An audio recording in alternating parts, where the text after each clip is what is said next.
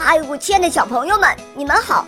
我是你们的好朋友小肉包哦，欢迎大家来到肉包来了。今天肉包会带给大家什么故事呢？赶快一起来听吧！喵。想变成人的小木偶。小木偶最大的梦想啊，就是变成一个真正的人。可他不管怎么学人说话、做事儿，别人还是能看出来他是个小木偶。为此啊，他去找城里最有智慧的老人。老人告诉他，只要拥有善良和勇敢，就可以变成真正的人。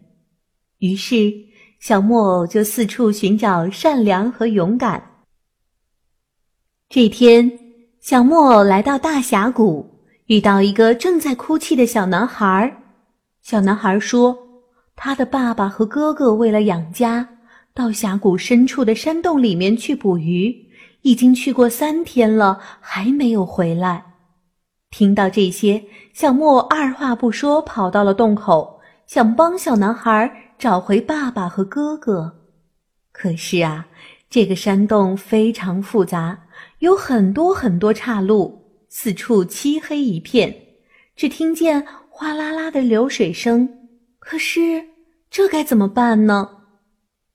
小木偶突然急中生智，他们不是去抓鱼了吗？那顺着洞里的河水，一定能找到他们。小木偶纵身跳进河里，顺着河水飘进了山洞。它飘呀飘呀。在一处岸边，发现了小男孩的爸爸和哥哥。原来他们在山洞里面迷路了，不仅吃完了干粮，还丢失了电筒。小木偶要带他们走时，才发现自己的火把马上就要烧完了，这可怎么办呢？小木偶想了想，就一只手紧紧地握住火把，另一只手拉起小男孩的爸爸和哥哥。带着他们朝洞外走去，不知过了多久，火把的光仍然照亮着他们脚下的路。小木偶手中的火把不但没有熄灭，还越来越亮。过了很久啊，他们终于走了出去。小男孩高兴地扑到了爸爸和哥哥的怀里。等他们回过神，却怎么也找不到小木偶了。地上。却多了一段烧焦的木头。原来，小木偶用完火把后，就点燃了自己的身体，走出洞口时，就快被烧完了。小男孩抱着烧焦的木头，痛哭起来。当他的泪水流到木头上时，奇迹发生了，小木偶活了过来，还变成了真正的人。有一只小象，它刚刚生下来。在第一天，他看见了许多小动物。到了第二天，他认识了许多花儿草。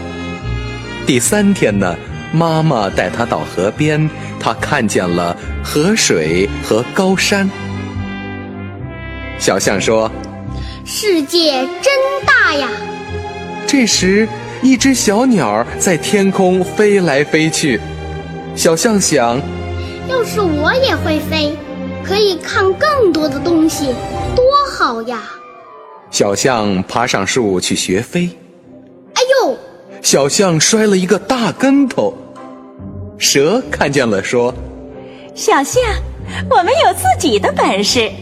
我不会飞，可是我会在树上睡觉。”狮子说：“我也不会飞，可是我能跳过宽宽的大河。”老虎说：“我我不会飞，可是我我会游泳。”妈妈对小象说：“我们大象力气大，这是小鸟不能比的。”小象明白了。他跟着爸爸妈妈运木头，他用长鼻子一勾，大木头就搬走了。大家都喜欢他，他说：“我是小象，我也能干。”